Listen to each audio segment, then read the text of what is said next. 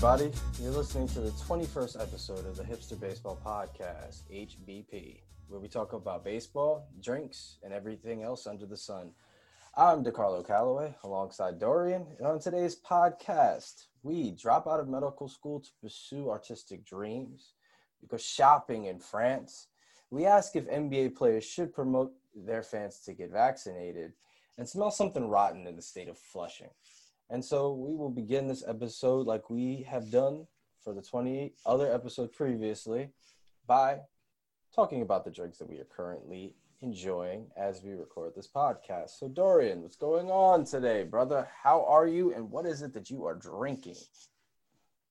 Kanpai, my friend. Kanpai. Cheers in Japanese.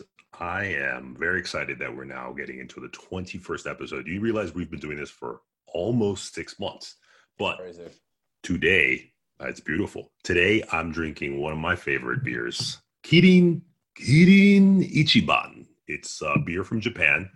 It's uh, it was first brewed in 1888 in the great island country of Nihon, which is Japanese for Japan. So, uh, a quick tidbit on what in the world Kirin means. Kirin is actually a mythical East Asian uh, creature. It's uh, it has like the body of, of, a giraffe, a tail of this, the head of that. It has a horn. It's a it's it's uh it's, it's a very important creature in uh, in East Asia. And so, and I want to talk about one of my no my favorite artist, not my favorite sculptor, and one of the greatest sculptors of the 20th century, uh, Mr. Isamu Noguchi. He's half Japanese, half American. And before I tell you a little bit about Isamu Noguchi, I want to tell you about his dad. It's this is funny only because we didn't live through this. His dad, uh, Yonejiro Noguchi, he was uh, he impregnated uh, uh, an American lady by the name of uh, Leonie Gilmore. She was an English teacher, and they met in the U.S. I believe they met in Seattle or, or, or L.A. back in uh, the, the, the turn of the 20th century in 1901. So by 1903, uh, Noguchi was married to Leonie, but secretly engaged to another woman. Scandal, scandal. and uh, so Noguchi, he went back to Japan. He didn't know that he impregnated this woman, and he was a professor at English back in uh, Keio University. I can't pronounce it. A few years later, Leonie and the young child Isamu went to Tokyo to meet up with uh, Mr. Noguchi. But Mr. Noguchi had already married a Japanese woman.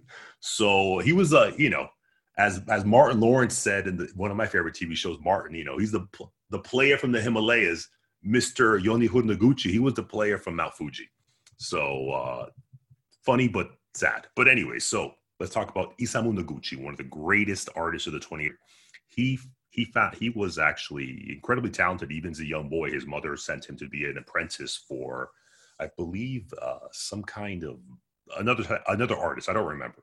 But in throughout his life noguchi found inspiration in ancient architecture and art from the egyptian pyramids buddhist temples zen gardens american indian uh, burial grounds.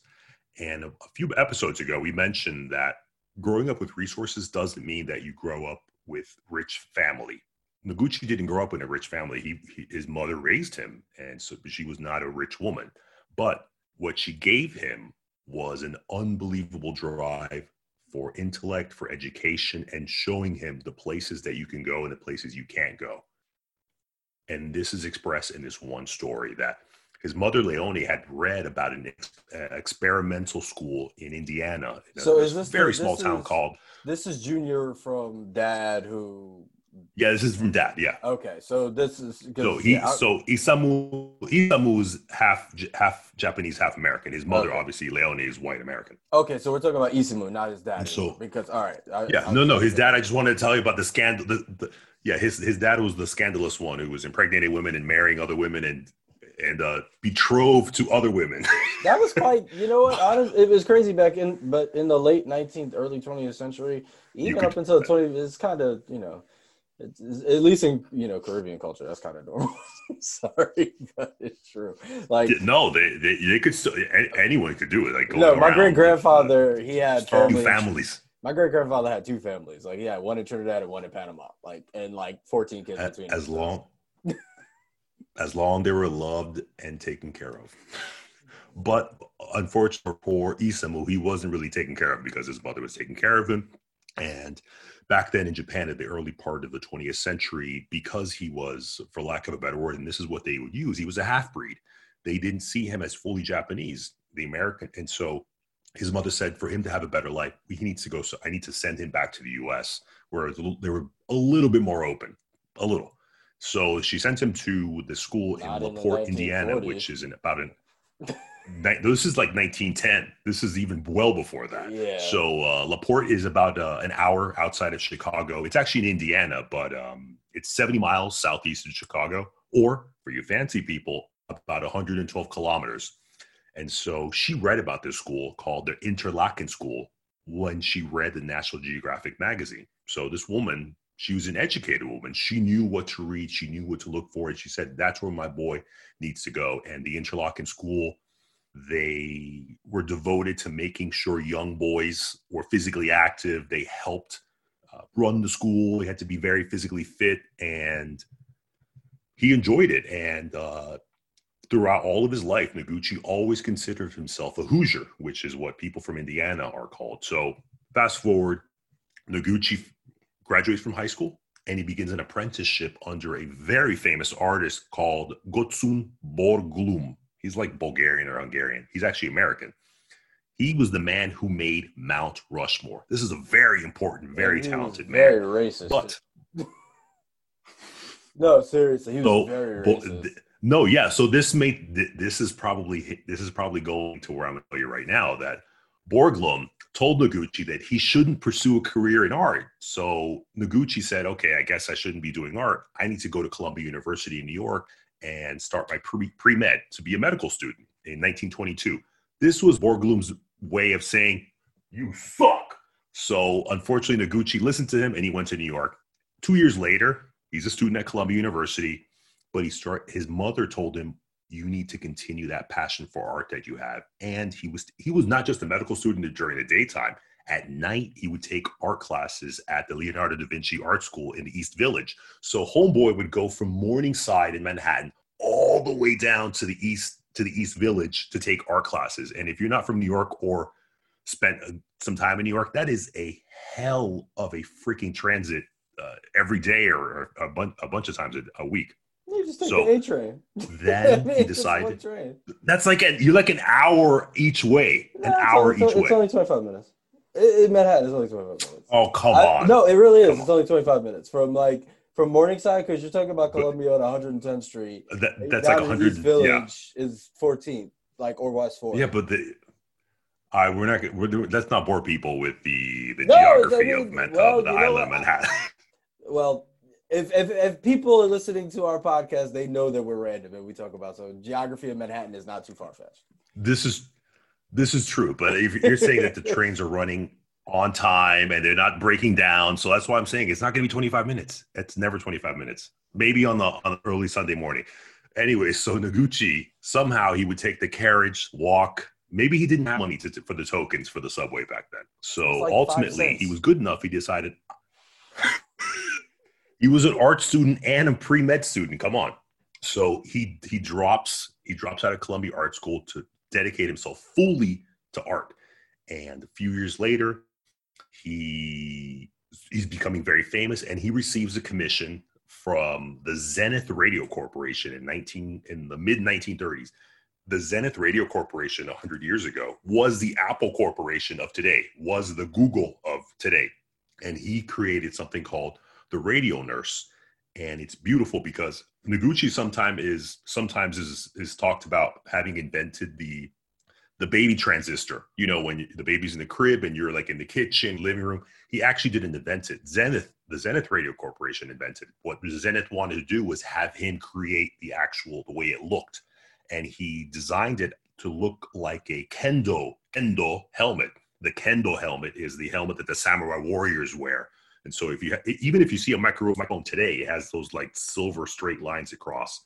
That's from Noguchi. Uh, get look that up. The Radio Nurse, uh, made in 1937. He was also he was so well known that he also completed a sculpture at the at the Associated Press building at the Rockefeller Center, also in Manhattan.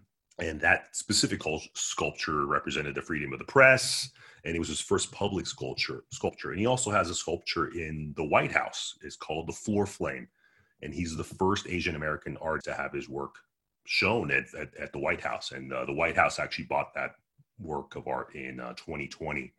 So uh, this man is he went through a lot because again he was not seen as totally American, not totally Japanese in either country in either culture. And in World War II, the U.S. did a very shameful thing of interning Japanese citizens in concentration camps. That's exactly what they were. And Noguchi voluntarily entered a the Poston War Relocation Center in Arizona, thinking that he could change how the Americans see Japanese. Wrong. Racism is unbelievably powerful, and he realized he wasn't going to be able to change Jack.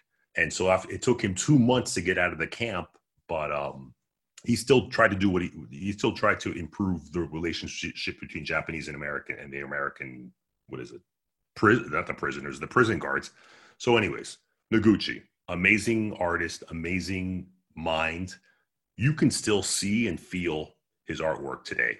He made beautiful sculptures all around the world. He, he designed beautiful furniture. He had landscape architecture. Two of the things that you can still buy today is the Akari floor lamp it's still being produced after 70 years when it was first designed. It's actually an electric light bulb that he put in a traditional Japanese paper lamp, and it is absolutely beautiful. And I, I encourage you to look up the Akari floor lamp. And he also made the famous Noguchi table. It's uh, it's a wooden base. It's the table has wooden base, and it's composed of two identical curved wood pieces with a heavy plate glass top, and it's again absolutely beautiful. And I encourage you to go check out the Noguchi Museum in Long Island City, in Queens, New York, basically, but you know, the, the enclave of Long Island City. He established it in 1985, a few years before his death.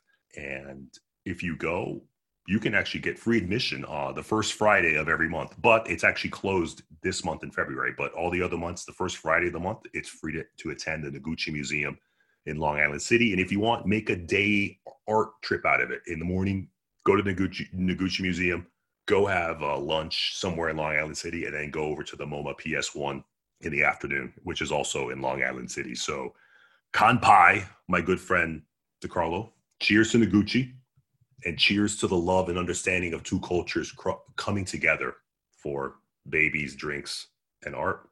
What are you drinking, DeCarlo? Well, this evening, I am drinking a South African Sauvignon Blanc called Indaba. Um, I first came into uh, in contact with this wine back in my early 20s, actually, because uh, my grandmother was, she always used to order wines. And from wherever she was ordering wine, this wine was one of the wines that uh, she would get every month and I happened to go to a local wine shop and I saw it there. And I was like, oh, this is really, you know, this is memorable. And I always remembered it had a nice, it was, you know, Sauvignon Blancs, you can kind of get hit or miss. Sometimes it can be very flowery, other times it can be very dry. This one, it's like right in the middle. It doesn't have too much of that flowery taste to it that some of them can give you. And it's not super dry. It's like just right. And so it's really nice to to drink uh, a wine that I've been, you know, accustomed to or or have a nostalgic uh, feeling towards. So yes, this is what I'm drinking this evening, and uh, yes, it's it's definitely the perfect touch for the start of a very good podcast. So cheers to you, or kampai. Kampai, or how do you say cheers in not Afrikaans, in but Boer? what's the language? No, Afri- Afrikaans. In Boer. No, it's uh, Afrikaans. No, Afrikaans is what the Dutch. No, Afrikaans is the language of South Africa. The, because remember, oh, Afrikaans okay, were that everyone Boers. Like it was. I know, yeah. yeah. But it's Afrikaan. I don't. But know. I thought the, the, but that was the Boers that came from the Netherlands with Afrikaans. But obviously, the South African blacks. That's not their native language. But anyway, no, there's so many uh, languages and dialects in South Africa because of the exactly. tribes. So, but anyway, I don't so speak the language the, of overt racist, so I don't care what Afrikaan. Sorry, I mean, okay, but no, so yeah. Cheer. No. Yeah, because Japanese aren't. Anyways, yeah. So cheers. So Japanese are kind of bad. Uh, we mm-hmm. moving on. Yeah. So when we when we drink, we feel loving, we feel understanding, we feel accepting of all different cultures, and that's when Unless we you're want trying to you, get listener, to share with us, to share with us what you're drinking when you're looking at a beautiful piece of art, when you're enjoying time with your elders, with your grandparents, with your family, with your friends. Tweet us a picture of what you're drinking, and we'll be happy to retweet it. Our Twitter handle is at HBP4040. And remember to use the hashtag HBP drink. Earlier at the top of the show, DeCarlo said, We're going shopping in France. And ladies and gentlemen, I am not going to disappoint you. We are going to France to shop for TV rights. That being the soccer league in France called uh, Ligue 1, which league is, means League One or the first league in France. They're going through some coronavirus issues and financial issues in France, as there is in every corner of the world but specifically Ligue 1 in France, they had just last year they signed a four-year right to showcase their their their games with a company called Media Pro. So originally the contract was for four years, and Media Pro would pay the Ligue 1 teams, the clubs, I think there's 20 of them, uh, three billion euros, which is 3.6 billion dollars. That's a hell of a lot of money.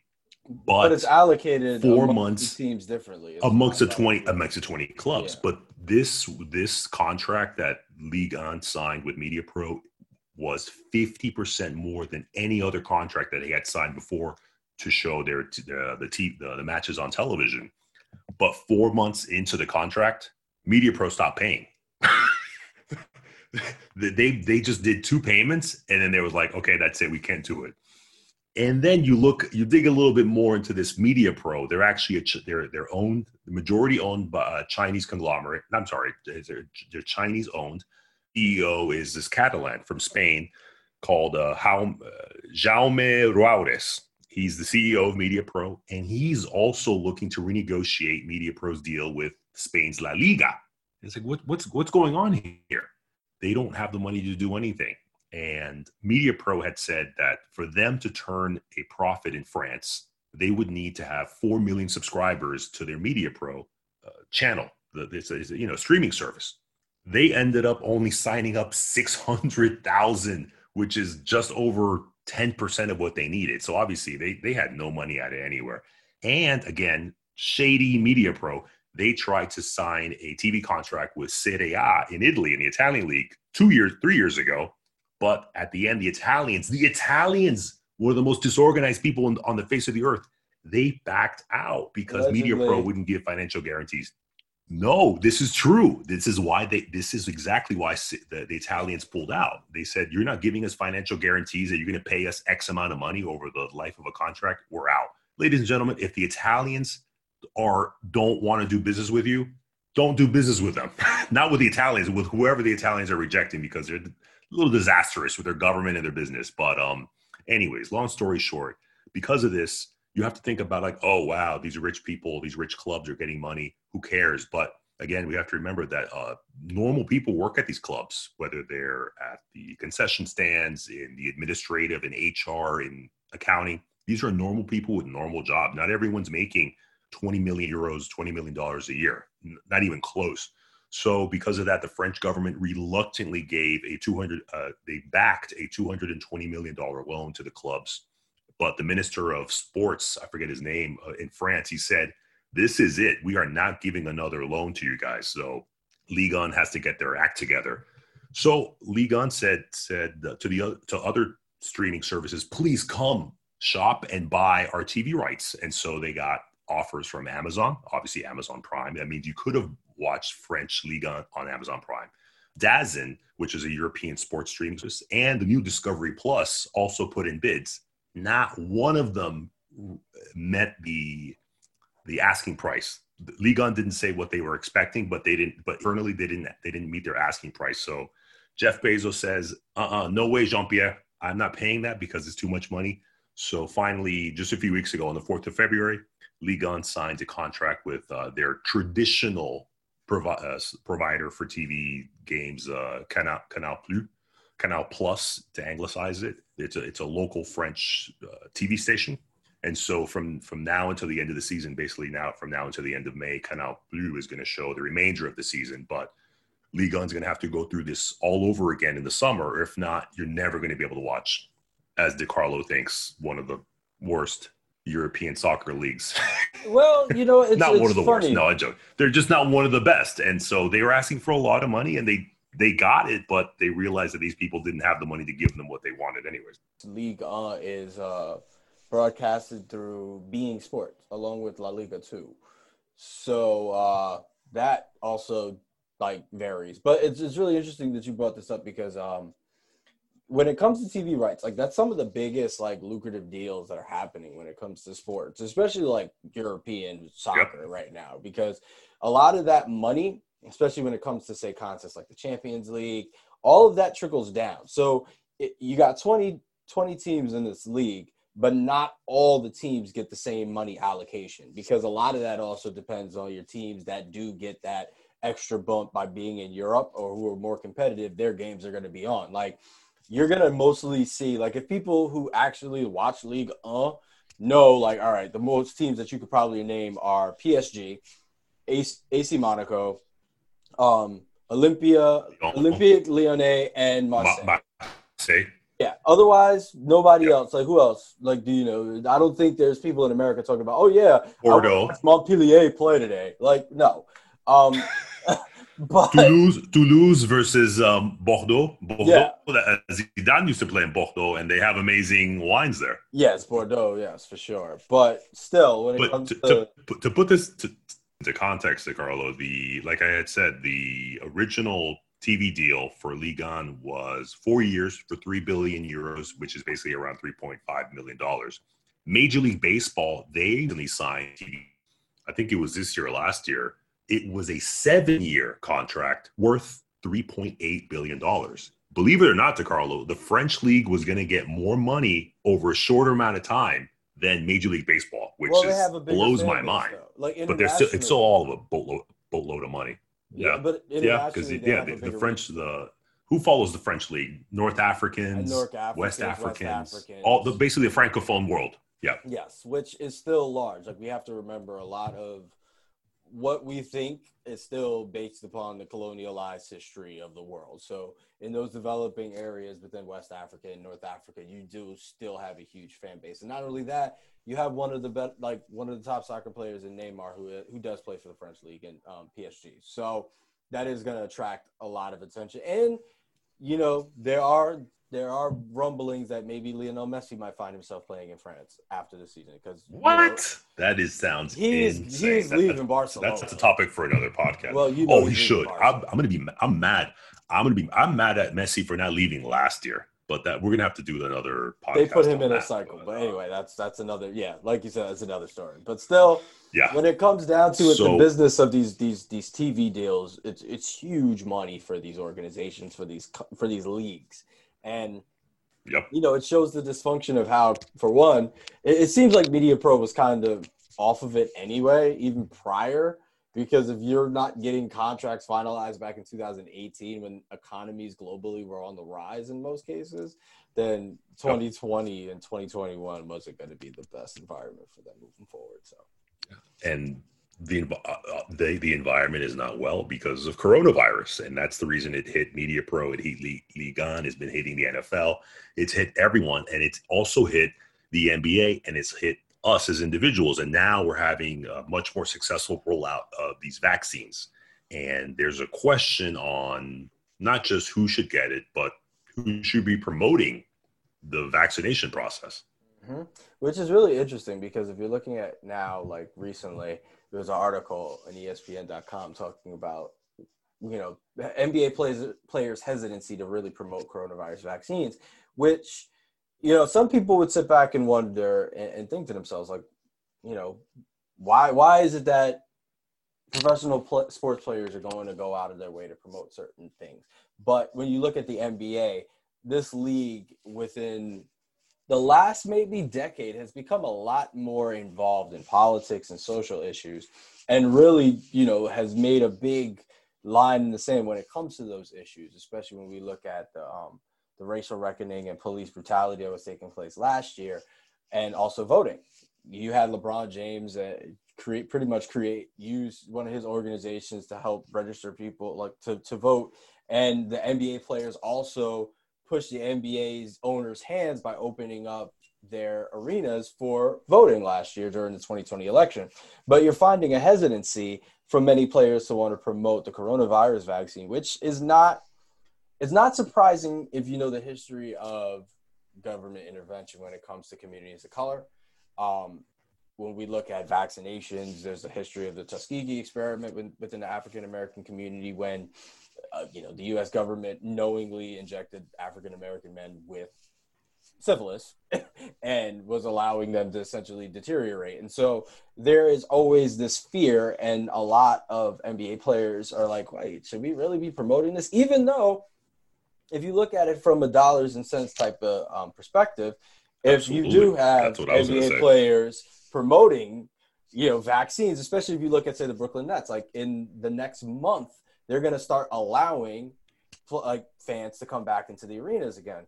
You would limited like, limited amount of fans. Yeah, limited at, amount. Uh, yeah, the Barclays Center. Yeah, limited. But you would think that they would want to promote people within the communities to go ahead and get vaccinated. Though there probably will be those who do, but you are seeing this hesitancy, which I'm not completely you know you'll you'll have that other side of the argument is like well athletes now want to make themselves into these you know use their platforms for social brands. issues and brands you should be able to do this. Where's the hesitancy? But this is also a public health type of situation. You have them promoting mask wearing and social distancing but when it comes to having people you know or advising people to inject something within their body that can also be a little bit of a different step. But you know it from my perspective I don't feel as though they should be forced to have to do that. If they want to do that, then they should be willing to do that.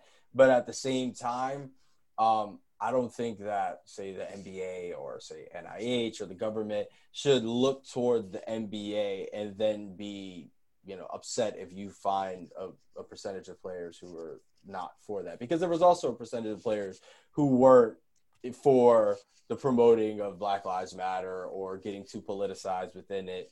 Not to say that they were against the message, but some people just feel as though, you know what, I, I would prefer not to use that, my platform. You know, not everybody's a LeBron James who could go out there and still not lose their endorsements. You still have a lot of guys who warn the bench. Yeah. and, you know, they're like, you know, I can't go out and do this because I could potentially, you know, I don't have that guaranteed spot. I keep saying, and I keep believing, every single shot that goes into arms is an extra dollar back into everyone's pocket because that helps open up the economy a lot faster.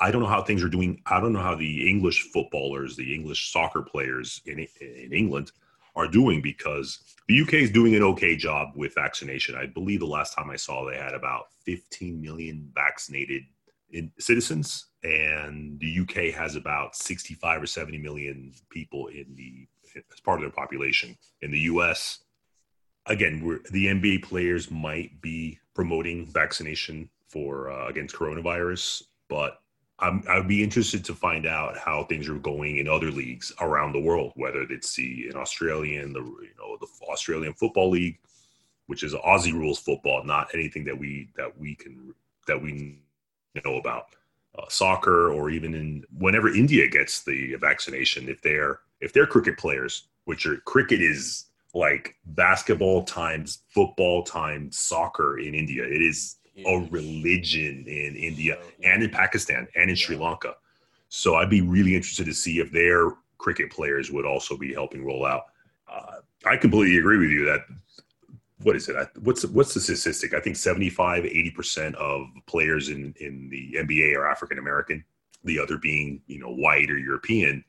But at the same time, that's money in your pocket because that's out that's someone being able to buy your Nike shoes or your Adidas shoes or whoever your sponsor is, as well as being able to go out to have a job and now being able to buy your jersey, go out and buy this, that, and the other. And the NFL is going through this where the the the salary cap next year is going to be lower because revenues were just absolutely crashed during the 2020 season. So it's going to carry over. So that means less money that the NFL owners are going to pay the players. Ultimately, it's in your economic interest. I'm saying if you're an NBA player, if you're a professional athlete in the US, to help promote the vaccination because you're hurting your own potential earnings. That's that's my thing because if not, it's going to be a cold, cold winter without vaccinations next year. Yeah, so know, we'll see how that kind of plays out. But it's it's already a cold, cold winter in a lot of other places right now, especially those our friends in the Midwest and in the South, and especially in places like Texas. And so, you know, I want to ask everybody who's there, especially dealing with power outages. You know, we need to make sure that our energy companies are on on the level and distribute energy efficiently and are making investments in new like sustainable energy like wind and solar but also making sure that it's distributed distributed equitably amongst i, I recently saw an image of downtown houston lit up and the, the outer suburbs and exurbs are completely dark and i wonder why that is and it's because we don't have adequate energy. But you know who does, and you know who will sit back and distribute that fully? Enron. Just have to ask you. Why ask? You know. Invest in Enron. We want to thank our show sponsor, Enron, and we want to thank Enron for keeping the 5% of the Texan citizens warm because they're the only company actually be able to push out energy, heat, and light to uh, hospitals, to pizza parlors, to uh, NBA rooms and, and homes. So cheers to our cheers for Enron to keeping us warm, DeCarlo, DeCarlo and myself warm because they give us free energy. But mm-hmm. one of my favorite segments, unsolicited advice. Earlier, DeCarlo quoted, he we quasi quoted Shakespeare about something rotten in the state of Flushing. Flushing being a neighborhood in Queens, New York. Uh, that, that's a that's a line we lifted from Shakespeare in in, in, in, the, in the play Hamlet. They, he writes, "Something's rotten in the state of Denmark." Our unsolicited advice this week is: men don't harass women. Uh, we don't know how we don't know how to how to say this nicely, directly. Just don't do it. A woman is your mother. A woman is your sister. A woman is your cousin. A woman is your grandmother a woman are, are people that you've come across throughout your whole life. But so what's exactly rotten in Flushing? The New York Mets play out of Flushing. Their headquarters in Flushing. The baseball team New York Mets, they were, you know, four or five months ago, they were just bought by Uncle Steve, Steve Cohen, the the gazillionaire, the billionaire hedge fund manager. So what's going on in Flushing? So as some of you know, a few episodes ago, we talked about the gen- the former general manager of the New York Mets, Jared Porter. He was in his job about a month and he was fired. Why? Because he had sent he was harassing a female reporter and sent her over 60 unsolicited text messages and pictures. When Steve Cohen learned about that, he said, "You're gone." Jeff Jared Porter had done this when he was an employee with the Chicago Cubs, and it's and, it, and it's over. Secondly, former New York Mets manager, uh, Mickey Callaway, and right now he's currently the suspended. He's been suspended, the the, the pitching coach with the Los Angeles Angels. He uh, was accused of inappropriate behavior towards at least five, one, two, three, four, five female sports reporters in his time with the Cleveland Indians and the New York Mets. Lastly, the current or now the former hitting performance coordinator for the New York Mets, Ryan Ellis, was fired this week or last week. He was fired now in February after three, one, two, three women accused him of sexual harassment in the sum back in the summer of 2018, and he still kept his job. All three women worked for the New York Mets. So this is uh, co- what is this? Co-worker harassment. And I'm going to give you a quick quote here. Quote the third woman said that she reported Ellis after he would call her late at night to ask if her boyfriend was home. She also noted that she would often see him make, quote, sexually suggestive comments, end quote, to her and other low level female employees. So all three women had reported the incident, again, back in 2018, to the then employee relations manager, Aubrey Wechsler. Here's the problem not just the harassment issue. Aubrey Wechsler is a female and she's currently still with the New York Mets as the director employee engagement. I'm going to go out and guess that she's the next person to be fired, DeCarlo. How are you going to hear three different women come to you and say, hey, this guy in the organization has been harassing all of us independently, and you don't do anything about it? I, I, I applaud Steve. I exactly, and that was the poisonous culture that the Wilpon, oh, uh, not brothers, the Wilpon family that owned Wilpons, them those bums uh, I've been having too much of the uh, Kendo uh, Kirin Ichiban uh, beer. It's the poisonous atmosphere that the Wilpons had as the former owners of the New Mets. And I applaud Steve Cohen for getting rid of anyone who has any of that suspicion. Jared Porter, Mickey Callaway, Ryan Ellis, and frankly, he needs to get he needs to look into this Aubrey Wechsler for uh, not doing anything about uh, these other women. Uh, yeah. I don't know it. Uh, it it it, it it's incredible that this continues to go on, and especially now. These you say that about racism, but you know what? It's not. It's really not surprising when you have an endemic it, like problems when it comes to say sexism and racism and all of these things that essentially have been okayed for generations. And and like you said, it's it's essentially what you're seeing now is an, an inside like a bird's eye view to the the toxic culture that was the New York Mets organization under the Wilpons. And Absolutely. the fact that it was like, all right, it's an old boys club. And, and and and for guys, man, like seriously, like come on, man. If you're working with somebody, take them seriously. Not every single woman, just because you find her attractive, they don't mean they want to talk to you.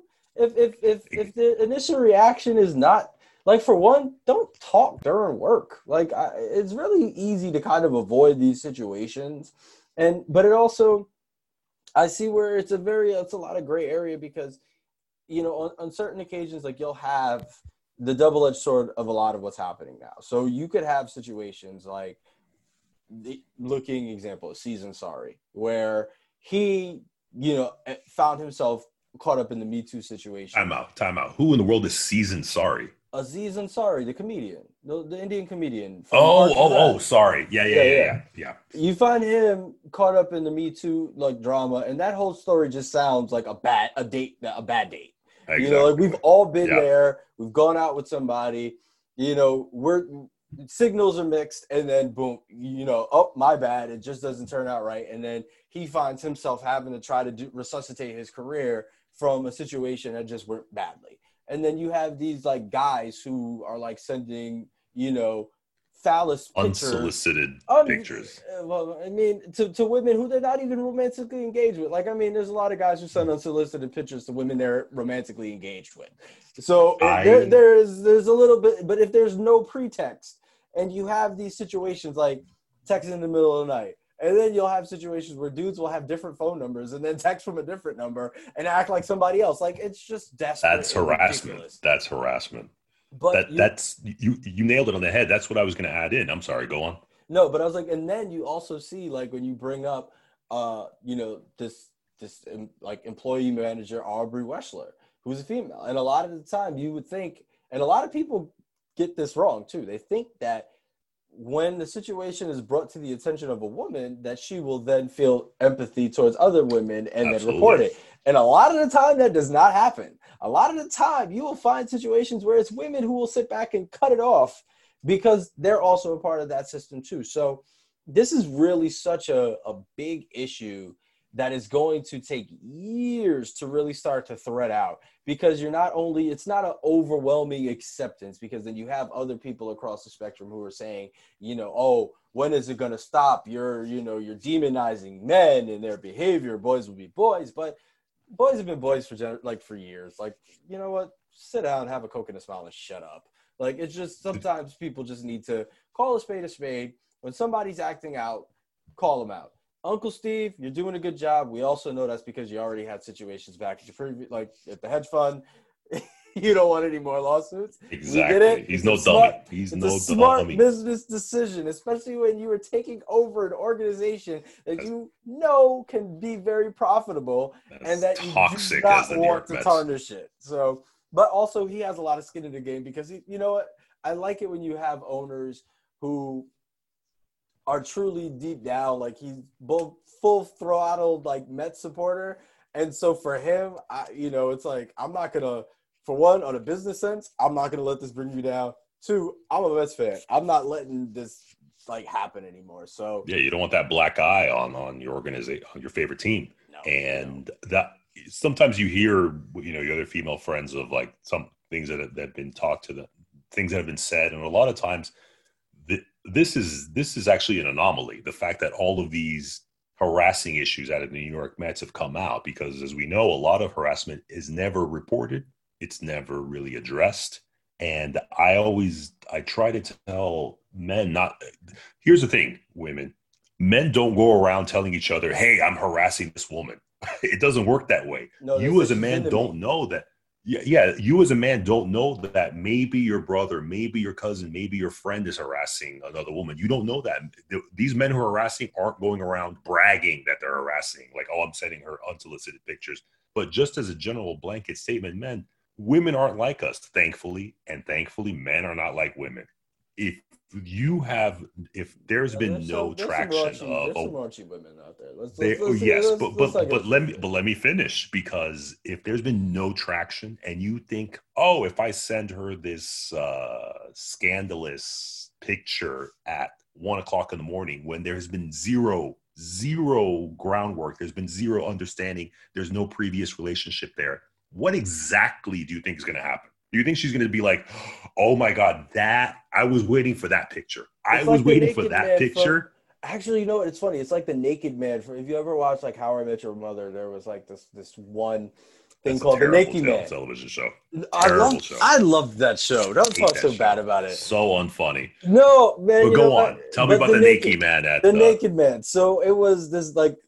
So one of the characters was on his date with this like random dude who was like balding, fat guy, and Ted, who was like the guy telling the story, walks in and sees this dude just laid butt ass naked in the, in the apartment.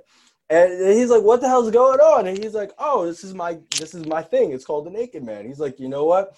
It, it's whimsical. So you know, I go out on a date. I know I have no traction with this woman. I know there's no future. So I have nothing to lose. So I'll you know try to work my way up to the apartment. Like maybe oh you know for a cup of coffee or if you know using the bathroom and then I just take off my clothes and sit there naked. And either I will get like he's like one out of three times it works, where you know it's kind of pity, but essentially, you know, either she'll you know kick and screaming and throw me out, or I get lucky.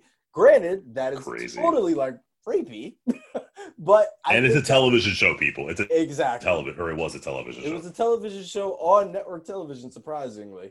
But um, yeah, and so I think that kind of goes in that same type of atmosphere. It's like, you know what, I really don't have anything to lose, and maybe I'll catch a woman on a on a, on a it's almost like that 2 a.m. text where it's like, what are you doing?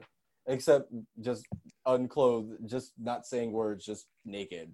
But still, that not, is not, advice that I would give that to follow the the followings of a naked, naked man from. No, I wouldn't either. Your mother. No, I wouldn't either. Especially like I mean, it's it's not it's not well received. I mean, I, I think if somebody would no, do that, they might end up with letting guys. Guys, don't do it. Don't don't uh, unless it's it is reciprocal, unless it's understood, unless you already have a relationship, that type of healthy relationship, you can do whatever you want with each other. Don't randomly do nonsense, sending ridiculous sex messages over and over and over again.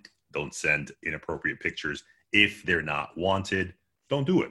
But I think there's something that we everyone can agree, men and women. There's one thing that we agree that we love nakedness, the nakedness of our pets.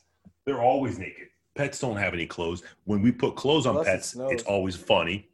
Yes, exactly. So it's funny when you put uh, clothes on pets because they're always running around furry. They're furry. They have wings, this, that, and the other. So tweet us a picture of your pets when they're with you, when they're sleeping, when they're helping you work, when you're walking them we love pets at HBP.